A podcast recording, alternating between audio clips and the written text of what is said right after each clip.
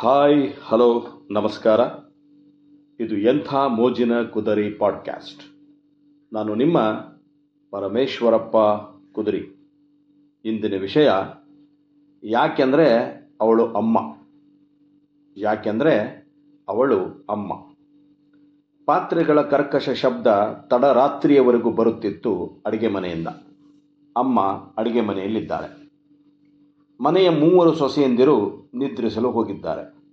ಅಮ್ಮ ಇನ್ನೂ ಅಡಿಗೆ ಮನೆಯಲ್ಲಿದ್ದಾಳೆ. ಅಮ್ಮನ ಕೆಲಸ ಇನ್ನೂ ಬಾಕಿ ಇದೆ. ಆದರೆ ಆ ಕೆಲಸ ಎಲ್ಲರೂ ಅಲ್ಲವೇ? ಆದರೂ ಅಮ್ಮ ಎಲ್ಲರ ಕೆಲಸ ತನ್ನದು ಅಂತ ನಂಬುತ್ತಾಳೆ.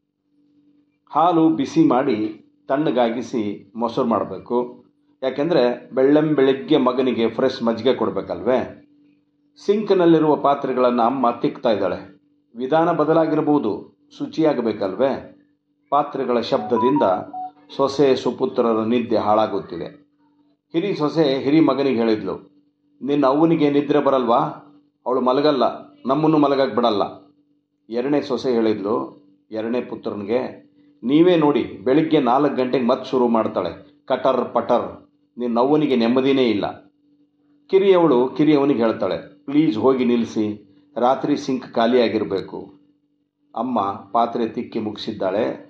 ಬಗ್ಗಿ ಹೋದ ಬೆನ್ನೆಲುಬು ಗಟ್ಟಿಯಾಗಿ ಮರಗಟ್ಟಿದ ಕೈಗಳು, ಮಂಡಿ ನೋವು, ದೃಷ್ಟಿಹೀನ ಕಣ್ಣುಗಳು, ನೆತ್ತಿಯಿಂದ ಉಕ್ಕುತ್ತಿರುವ ಬೆವರು, ವಯೋಸಹಜ ಕಾಲುಗಳ ನಡುಕ.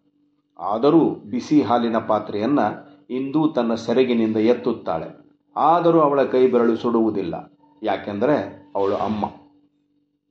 ಹಾಲು ತಣ್ಣಗಾಗಿದೆ, ಮೊಸರಿಗೆ ಹೆಪ್ಪಾಕಬೇಕು. ಗಡಿಯಾರದ ಮುಳ್ಳುಗಳು ಸುಸ್ತಾಗಿದೆ. ಆದರೂ ಅಮ್ಮ ಫ್ರಿಜ್ಜಿನಿಂದ ಬೀನ್ಸ್ ತೆಗೆದು ಕತ್ತರಿಸತೊಡಗಿದಳು ಅವಳಿಗೆ ನಿದ್ರೆ ಬರಲ್ಲ, ಯಾಕಂದರೆ ಅವಳ ಅಮ್ಮ. ಕೆಲವೊಮ್ಮೆ ಯೋಚಿಸುತ್ತೇನೆ, ಅಮ್ಮ ಎಂಬ ವಿಚಾರದಲ್ಲಿ ಬರೆಯುವುದು, ಹೇಳುವುದು ಅಭಿಪ್ರಾಯ ಪಡುವುದು ಕಾನೂನಾತ್ಮಕವಾಗಿ ನಿಲ್ಲಬೇಕು. ಯಾಕೆಂದರೆ ಈ ವಿಷಯ ವಿವಾದಾತ್ಮಕವಲ್ಲದ್ದು. ಯಾಕೆಂದರೆ ಈ ಸಂಬಂಧ ಸ್ವಯಂ ಸಂಯೋಗದಿಂದ ಸೃಷ್ಟಿಯಾದದ್ದು. ರಾತ್ರಿ ಹನ್ನೆರಡು ಗಂಟೆ ಆಗಿದೆ, ಬೀನ್ಸ್ ಕತ್ತರಿಸಿ ಆಯಿತು. ಒಮ್ಮೆಲೆ ನೆನಪಾಯಿತು, ಮಾತ್ರೆ ಇನ್ನೂ ತಗೊಂಡೇ ಇಲ್ಲ. ಬೆಡ್ನ ತಲೆದಿಂಬಿ ಕೆಳಗೆ ಮಡಗಿದ ಕೈಚೀಲ ತೆಗೆದ್ಲು.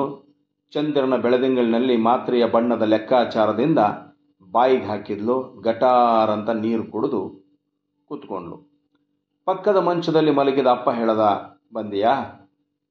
ಬಂದೆ, ಇವತ್ತು ಅಷ್ಟೇನು ಕೆಲಸ ಇರಲಿಲ್ಲ. ಅಮ್ಮನ ಸಹಜ ಉತ್ತರ. ಹಾಗೆ ಬಿದ್ಕೊಂಡ್ಲು ನಾಳಿನ ಚಿಂತೆಯಲ್ಲಿ. ಗೊತ್ತಿಲ್ಲ, ನಿದ್ರೆ ಬರುತ್ತೋ ಏನೋ ಆದರೂ ನಾಳೆ ಅವಳಿಗೆ ಸುಸ್ತು ಎಂಬುದೇ ಇರಲ್ಲ.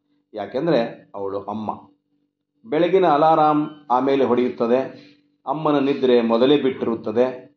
ನೆನಪೇ ಬರುತ್ತಿಲ್ಲ. ಕೊರೆಯುವ ಚಳಿಯಲ್ಲೂ ಅಮ್ಮ ಬಿಸಿ ನೀರಿನಲ್ಲಿ ಸ್ನಾನ ಮಾಡಿದ್ದಾಳೋ ಏನೋ. ಅವಳಿಗೆ ಚಳಿ ಆಗಲ್ಲ. ಯಾಕಂದರೆ ಅವಳು ಅಮ್ಮ.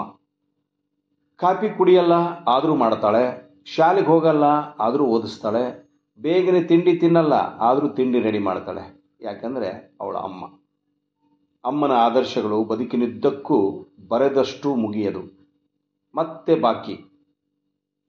ಬರೆಯುವೆ, ಬೇಸರವಾದಾಗ ಬಿಟ್ಟು ಹೋದ ಅಮೃತಧಾರಿಯ ನೆನಪು ಮನದಲ್ಲಿ ಮರುಕು ಹುಟ್ಟಿಸಿದಾಗ.